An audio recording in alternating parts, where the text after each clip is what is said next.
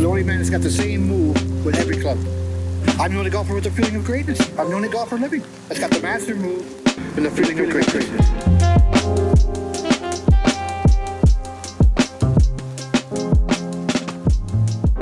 Hey, hello everybody. It's Todd Graves, and welcome to the Feeling of Greatness podcast. I uh, last week's been a pretty interesting week, and we are kind of re-engaging the Feeling of Greatness, the documentary that that we're so excited to really get out into the world. And I started kind of reminiscing about the time that I spent with Moe, and a lot of people ask me at the schools. It's interesting because you know I'm I'm a business guy and we work at Graves Golf and we get the big team and you know we always are working on projects like we just launched the new putter which has been really a blast and it's just so such a great a great tool and people are loving it. And that's been a big project and in the master classes. We just did a power generation master class.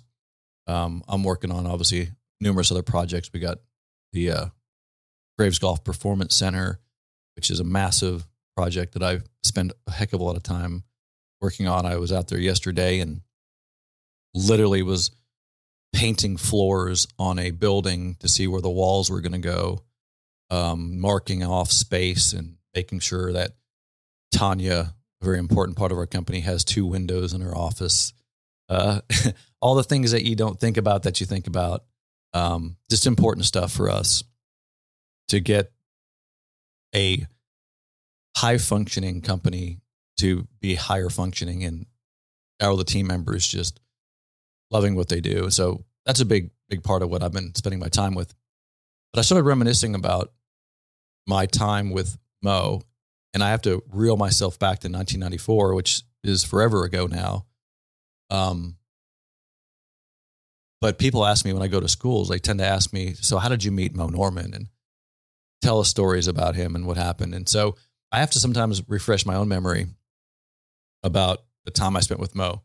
And and I, I so let me just reel you back. And today I thought I would just kind of discuss some of the highlights of the things that maybe he meant to teach me.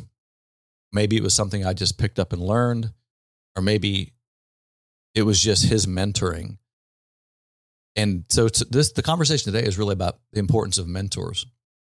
I um I think that I've been very fortunate to have mentors in my life because there's one thing I, there's a there's a value system that I operate by. And I and, and I think that if I could give advice to anybody which I try to avoid giving too much advice because me being an imperfect human being sometimes feels like who who am I to give advice to people? But I guess it's from experience that I can give some advice on when people are aspiring to be the best that they can be, whether it's just being a better human being or improving the quality of their golf game or their fitness, their health, or any, any of the things that we aspire to improve in our lives. If I had to give advice, I think the most important piece of advice I could give somebody is pay attention and really make sure you're around the right people. Make sure that the people you surround yourself with are the type of people you aspire to be. And so that was how I kind of viewed Moe because it wasn't, I didn't look at Moe as, hey, look at this great golfer. What can he teach me? I looked at how he how he valued golf. I look at how he talked about golf. I look at the way he he perceived golf. For example, he used the term the feeling of greatness, which is the the name of this podcast, and there's a reason for that. He would say he played golf with an alert attitude of indifference. And the terms he used to play the game were more than just words. There was there was a lot behind what he would say about the game of golf. And the very first lesson, so if I have to reel it back, the very first lesson that Moe taught me, and I'll I'll, I'll, tell, you, I'll tell you the story. So I'm I'm at a driving range in Dallas, Texas, and I had been working with a well-known instructor, Hank Haney, for three years. Hank, I give Hank a lot of credit because Hank was had worked with a lot of great players. Uh, at the time, he was working with Mark O'Meara, uh, Curtis Strange. I mean, there was just a A list of people that came through the academy when I was there. And Hank, Hank was the first one to really introduce me to swing plane or understanding that there is there is some ideal movement of this golf club that when you do it well and you do it consistently, you become better and hit, at hitting the golf ball where you want it to go. So there was this thing swing plane that Hank was very very focused on. And so I spent 3 years, but the problem was I still I still found myself really struggling with clarity on exactly how to play in a golf club. So there was times when I felt like I was getting it, and there was time I just completely lose it. And so I knew there was still some missing pieces, even though Hank was very, very good at explaining swing plane and understanding that this club has this ideal movement to it. And that was like that was between 1991 and about the end of 1993. And I got to a point where, where I was really, really, really just frustrated. I I'd spent three years. I'd and I tell people this: no one has spent more money on golf instruction than me. So I, I'm not just a golf instructor. I I I have been in your shoes, aspiring to play better and hiring the best coaches in the world and and traveling around the world and I've done it all. And at the time, I was spending a fortune to get better. And, and look, money didn't matter to me because what mattered to me was getting better at the game and doing something I loved and being better and competing and and becoming a better ball striker. So it wasn't about the money. It was about am I getting am I getting better? And I wasn't. And I was so frustrated at the end of 1993. I just I was living in Dallas, Texas, running out of money. I was a kid. I was I said the hell with it. So it's interesting because I still I still was hitting balls. I still wanted to play and I still I still was trying to figure it out, but I was just kind of like at wit's end. My my family was saying you just need to get a job, you need to just move on with your life, put golf behind you. It was at that at that point in my life. So I don't again, maybe this is just um, luck, but maybe not. My my sponsors who sponsored me as a professional player built a very big driving range called City Point Golf Center in Dallas. It was on the junction of I 35 and 635. And they built this, the, this driving range there. And they said, Todd, look, and it was really warehousing land because eventually this was going to, right now, it's just this massive office complex. So it's a very, very expensive piece of property in Dallas. Well, well, to warehouse the land, they put a driving range on it. And my sponsor said, Todd, you can come out here and you can practice out here and you can teach out here. You can do whatever you want. And here I was teaching something that I didn't really understand myself, but you know, I didn't know anything about really teaching golf, but heck, I was trying to figure out how to how to get around. And by the way, that's not a knock on other people who play golf, but you know, I wasn't I was frustrated with trying to figure out the golf swing and then I was in a position to teach. so so it was, it was just one of those times in my life where I had a lot to figure out. I was at that range one day and I ran into a gentleman talking about natural golf. And so I started looking into what natural golf was. And natural golf, if you don't know what natural golf is, it was considered a single axis, single plane system. You know, it was a big handled split grip. It was just, but but it made freaking sense. It was it was like, whoa, wait a minute. And here's why it made sense. What they were doing was they were taking the club, setting it down, starting it on the same plane they would impact. Okay, and the entire time that I had spent with Hank Haney was to get the club to impact. But what would happen was if I started my hands low and then I swung, the club would always plane at a higher position than when I started. Well, when I see this natural golf group, they are starting the club and impacting because they're starting it higher. Okay, so that's kind of where I, I, saw it for the first time. I'm like, whoa, there's something, something here.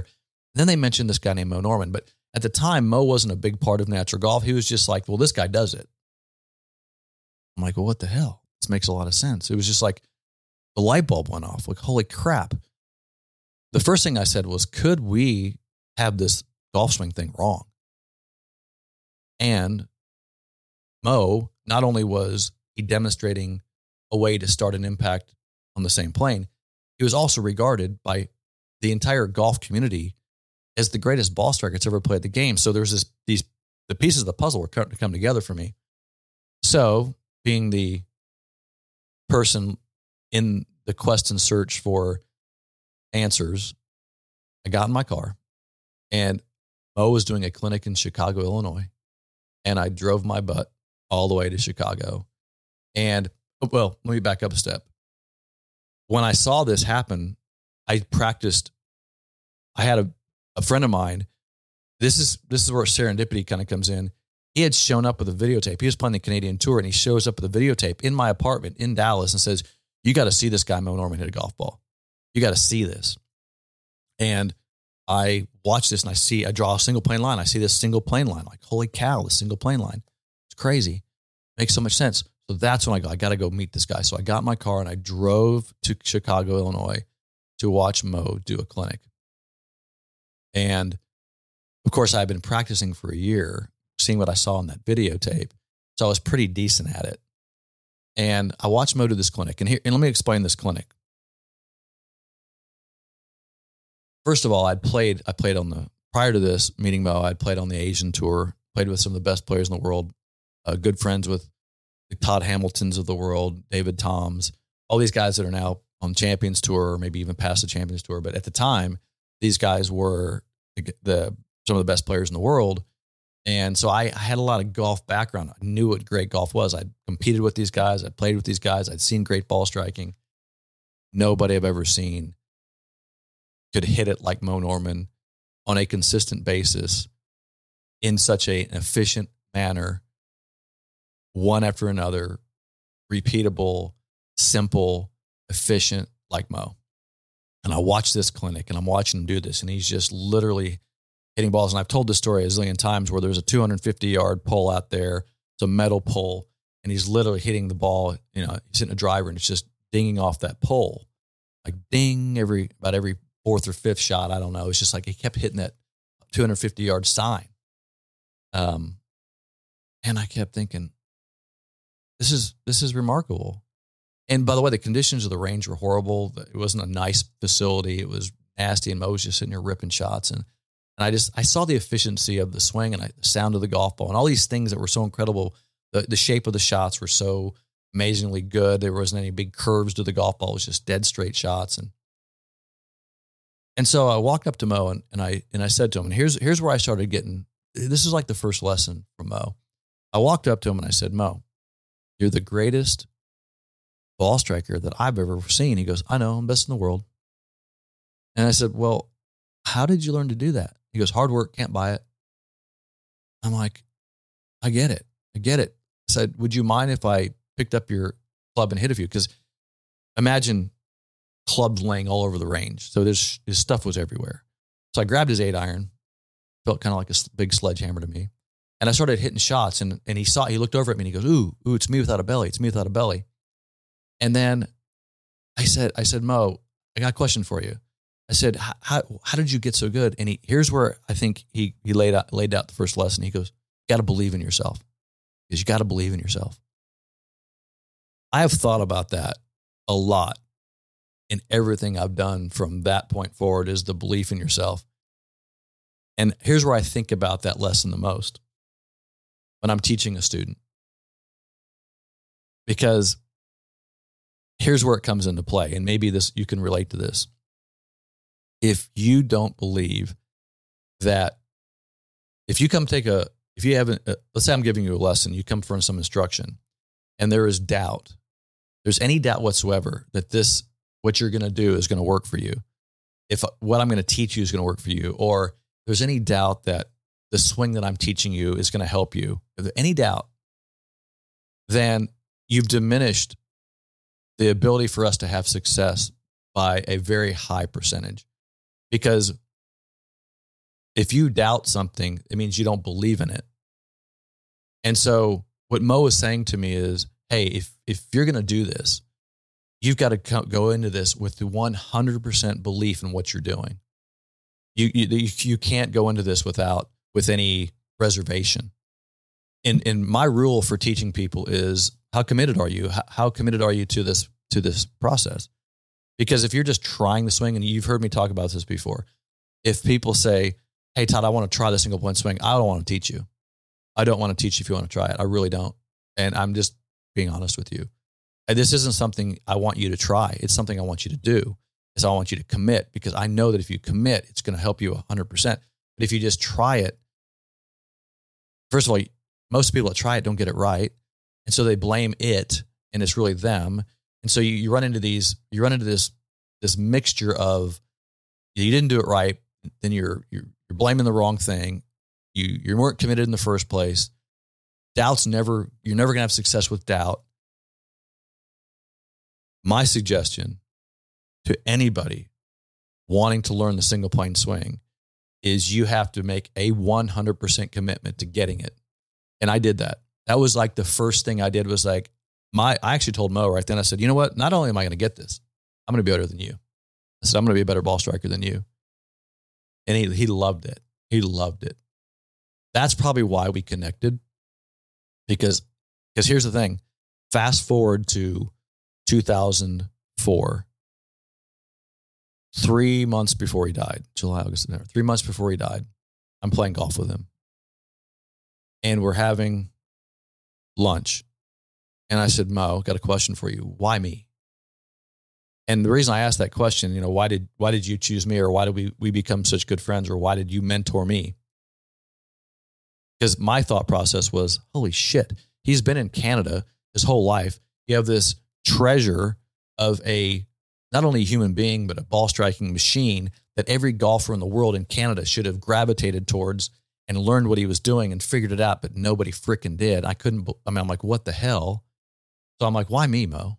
Why me? And he says, because you wanted it. Pretty simple. But what he meant by that was of all the people he had met, of all the people that had asked him for help, of all the people that were inspired by him, which he saw many, and everybody loved watching him hit golf balls. And there was probably a billion people that had tried to swing. Of all those people, he saw me as the guy that wanted it the most. And so think about that for a minute.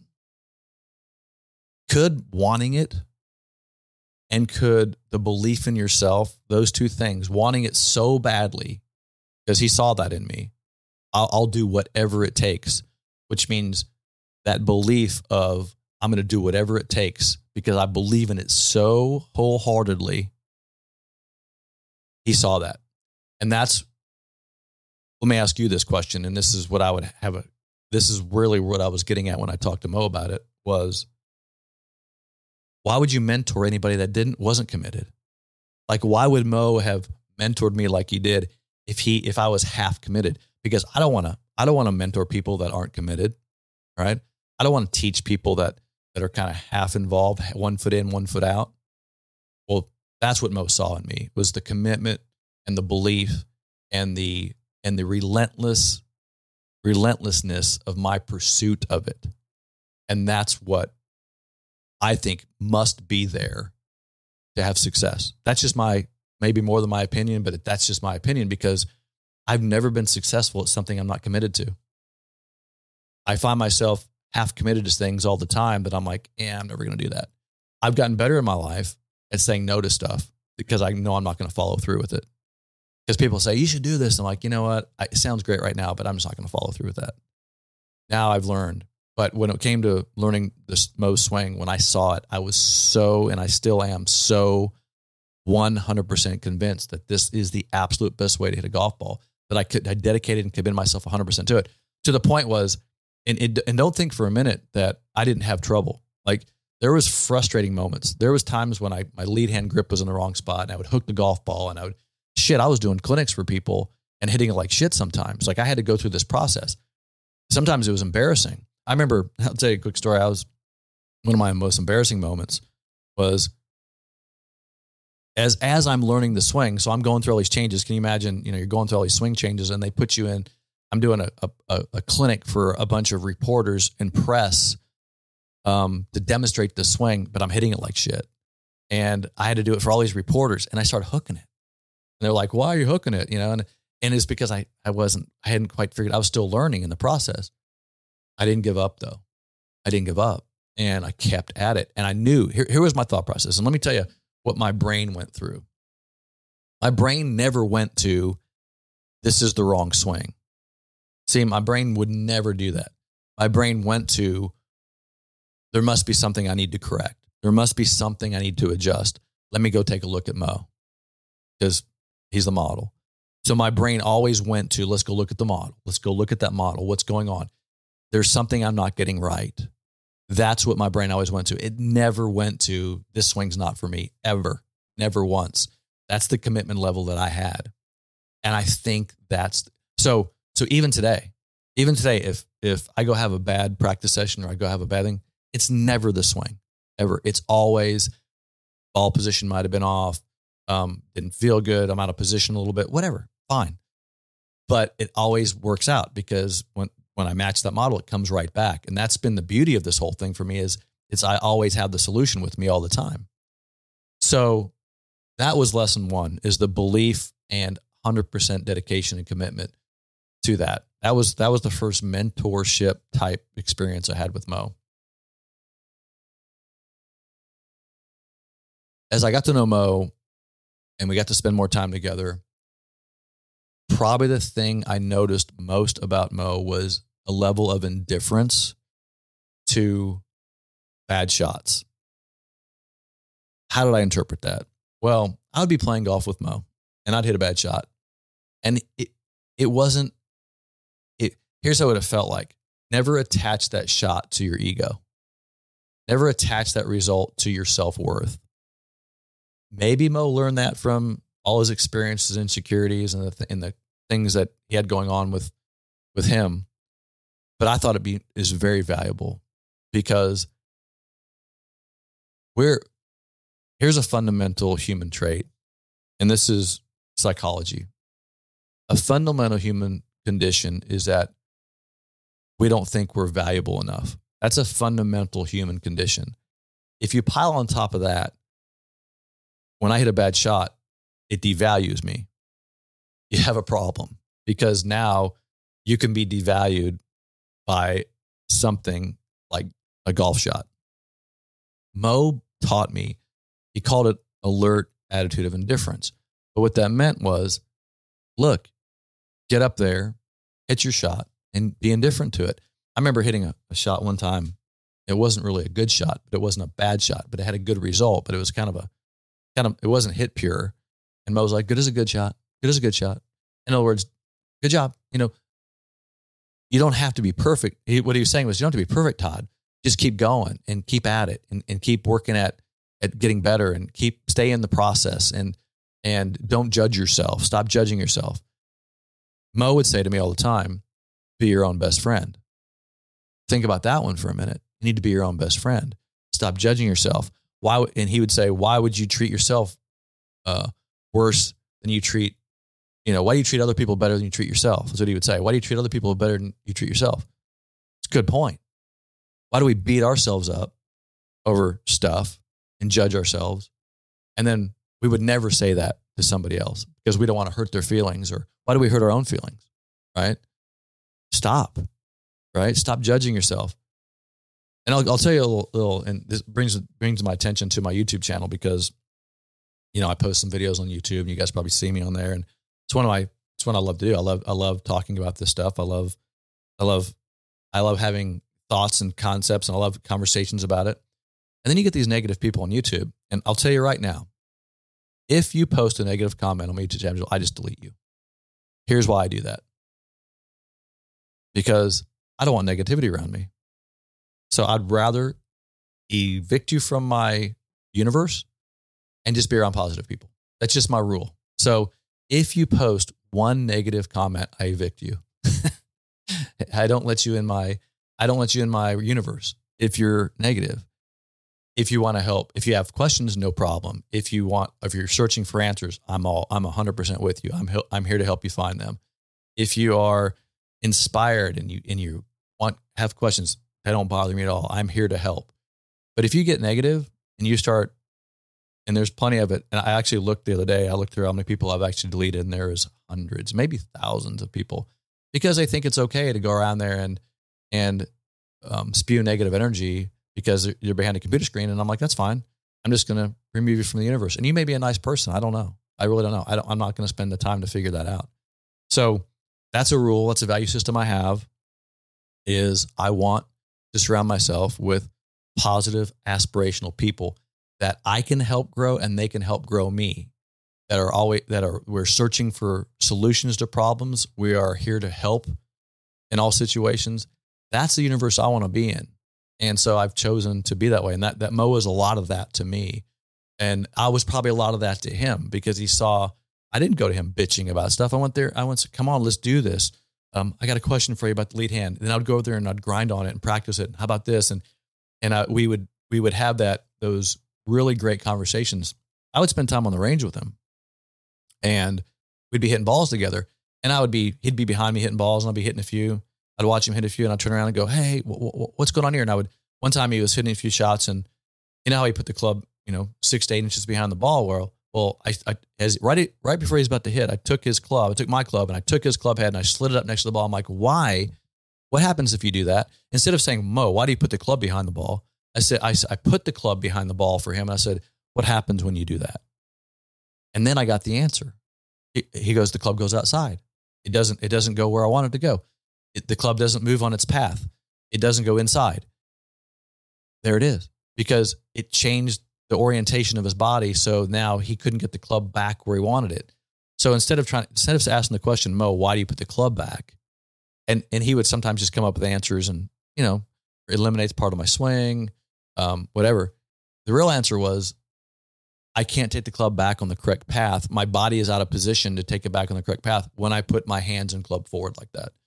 So that was obviously there was tons of little bits and pieces that I was always gathering from Moe as I spent time with him um, one time I, I he was digging through this trunk of his car, and we'd always go through stuff, and we'd pull out magazines, and I'd ask him about his clubs and stuff, and and uh, I, I asked him one day, I was like, I was like, Moe, you know, if you have to look back at all this stuff, um, what what are you most proud of? Like, what what do you what would you say most proud of? Because he would open his glove box, and he'd have the, I remember the master's pin was in there, and I would grab the master's pin and stuff, and that he wasn't necessarily most proud of that. What are you most proud of? And he was most proud of staying true to himself. He'd say, I did it my way. He was most proud of that. In other words, he was most proud of not selling out. Right. And one of the things that, that I hear from a lot of um, um, our students is why this swing is different. Everybody, yeah, yeah, the swing is different. That's right. And if you believe in it, it shouldn't matter. And if you really believe in what you're doing and you stay committed to it, just don't sell out and just go for it. And get do it.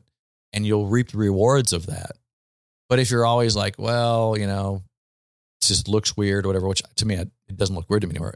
Matter of fact just watch the pga tour and tell me the swings don't look weird out there. Um, it looks so simple and normal to me now that i have a hard time even thinking on those terms but i just want people to commit.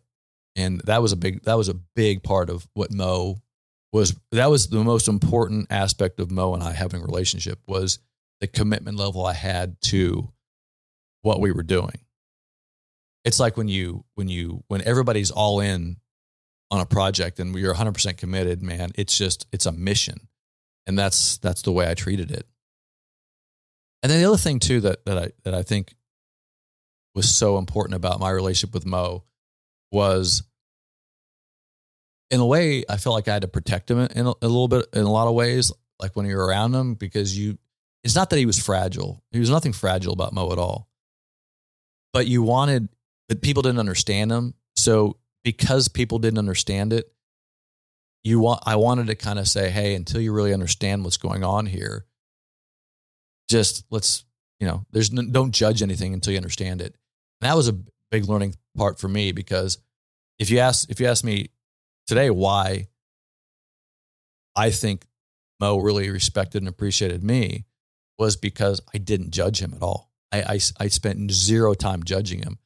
I looked at him as a mentor and, and I aspired to be him because I saw what I saw who he was. I saw I saw his commitment level to his being who he was. He he wasn't trying to be somebody else. The authenticity of him was was very, very important to me. I think authenticity is tell me who you are and then be honest to yourself. And then that's all you need to do in this world. I think when you're trying to be somebody else or whatever, and, and that's, that's to me what I really appreciated about Moe. I think that's huge. That's what I really appreciated about him. Um, and I think that's that's where it it really really why we why I'm sitting here today because look, it's 2023 and we've been doing this a long time and I've been doing this a long time.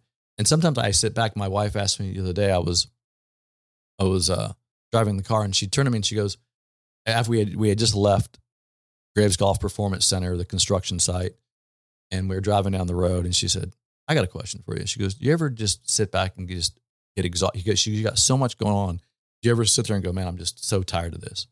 I said, No. I said, I don't. And I said, Because I just see where we've come and I see, I see, I'm so inspired by the future of this. I'm so inspired by what it can do for other people and be helpful. I, we have such a great team and, and it's just, it wouldn't be where it's at right now. We wouldn't have the company we have right now if it wasn't real and really, really uh, serving people. I go, we serve people and we help people have better lives and better worlds. And Moe helped me have a better life. I wouldn't have this life without Moe in a lot of ways. So I'm appreciative of, of all of that all the time. And having said that, when my wife said, Do you ever get tired of this? She was looking at it from a perspective of, man, it's a lot of work. Like, look at all the work and look at the stress and look at, it's not, it, it is. Hell yeah. Stress. You want to talk about stress? Go sit at a city planning commission have them tell you that what you've been working on for two years might get delayed eight months because of a, a piece of paper that they won't put across their desk. Really? But you know what? I don't look at that. I'm like, okay, let's let's how do we move this forward? How do we take the next step? Okay, what's the next dot I gotta what's the next T I gotta cross and I I got a dot and let's dot those I's and cross those T's and let's let's strategize it and let's keep moving. And I'll be tired when I'm not doing this. I gotta be honest with you. I'll be tired. I'll be exhausted when I'm not doing this stuff. I'll be like, man, what's the purpose? Right. But I did tell my wife this. I was like, what I have learned about what I'm doing is to stay around motivated people. I go, because I, uh, when I'm in the city planning commission meeting and the lady there is negative Nancy and she's telling me all the crap that might happen, I'm like, get me away from her. I'm like, even if that stuff happens, I don't want to hear about it. I I don't need to hear it. I go, just let it happen. Right. Don't for, don't forecast the negativity in the future when it's, it's just a hypothetical bullshit anyway. I don't care about that right now. I don't have time for that. If it happens, it happens. We move forward. I'll deal with it when it happens. We'll we'll make sure everything's in the right place. But don't I don't need to sit here and listen to you tell me that oh this may happen and this may happen and a tree may fall in a house. Okay, yeah, right. And a meteor may hit the golf course too. I don't know, but look, that doesn't that's not a reality right now. Let's just do what we got to do. Tell me the pieces I need to put in place. Tell me what you need, and I'm going to do all that. We'll see where the cards fall. So I just run from people that are negative right now. I really, it's it's where I've gotten to in my life. I just and it happens at schools too. If you want, if you want our instructors to spend time with you at our schools, and this is a natural human thing. It's not, we're not doing this on purpose.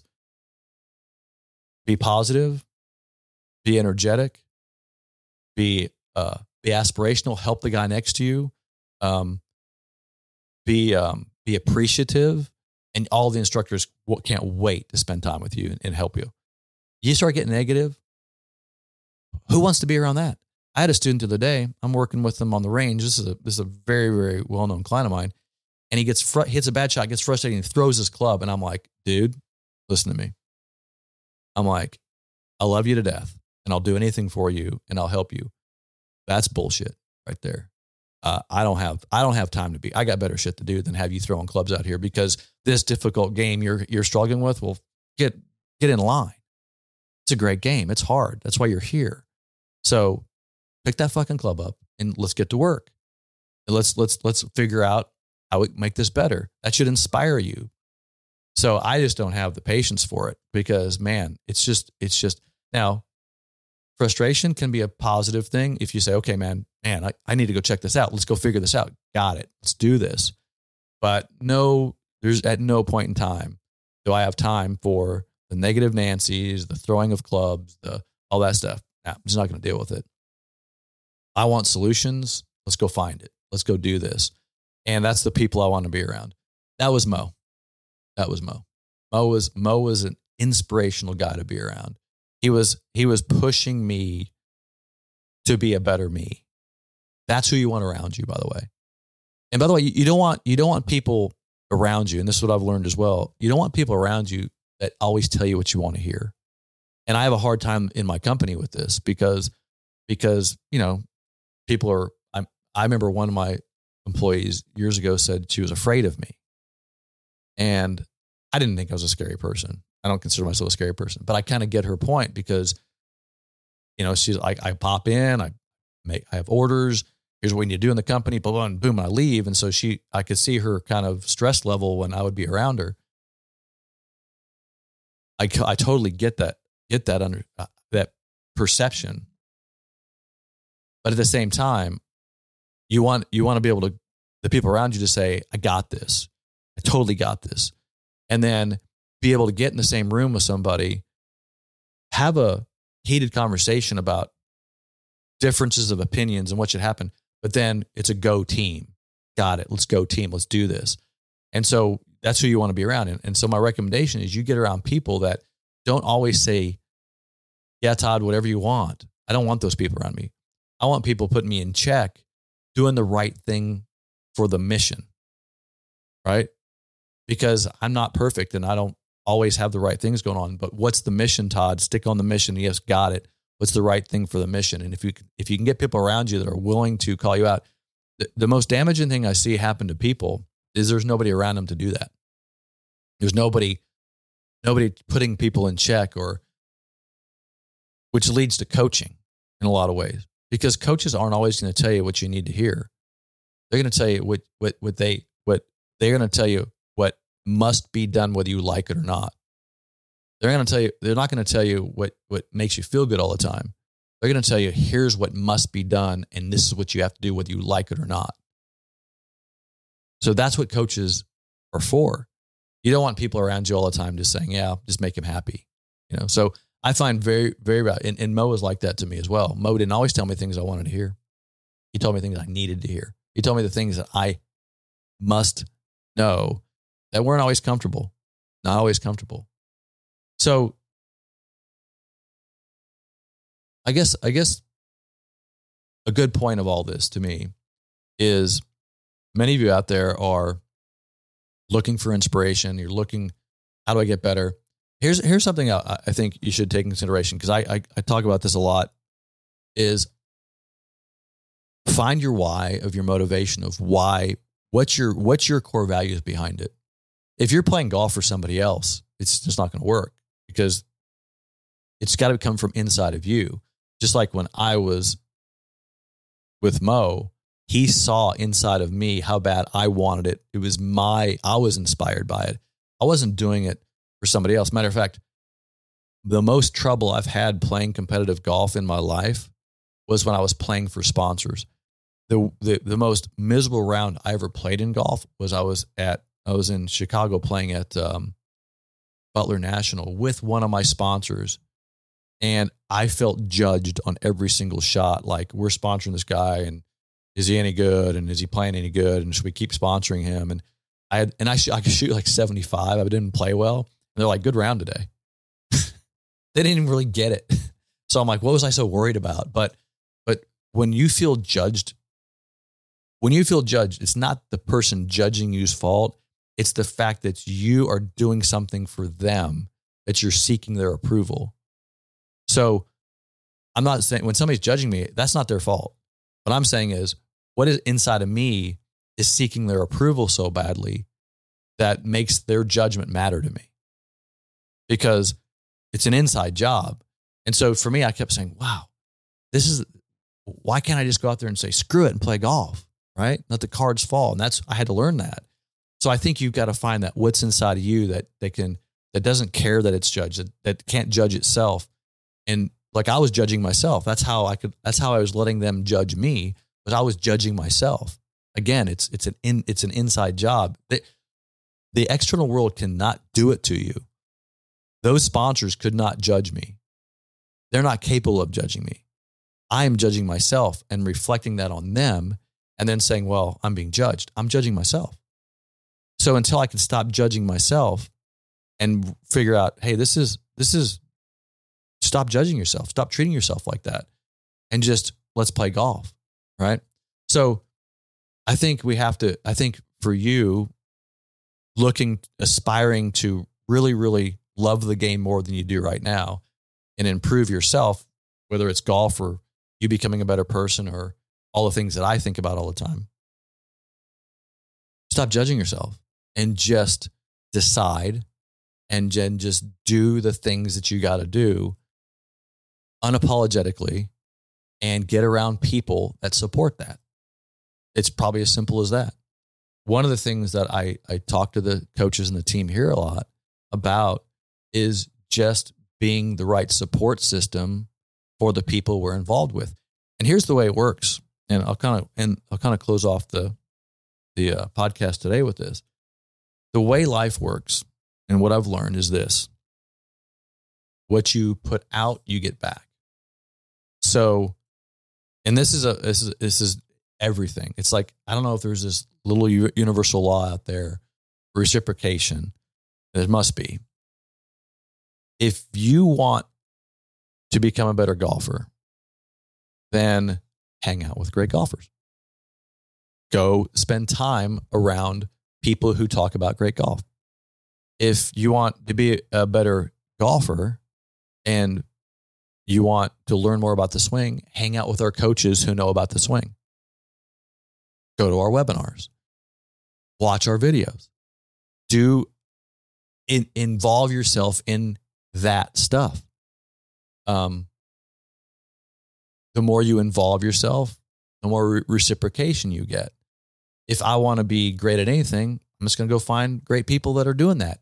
I'm going to hang out with them. That's how you do it. And so, so to me, when I see people have lots of success with our company, the students that have success, they're the most involved. We call them the 10%. It's the 10% show, right? We have our 10% show. Those are the most involved people.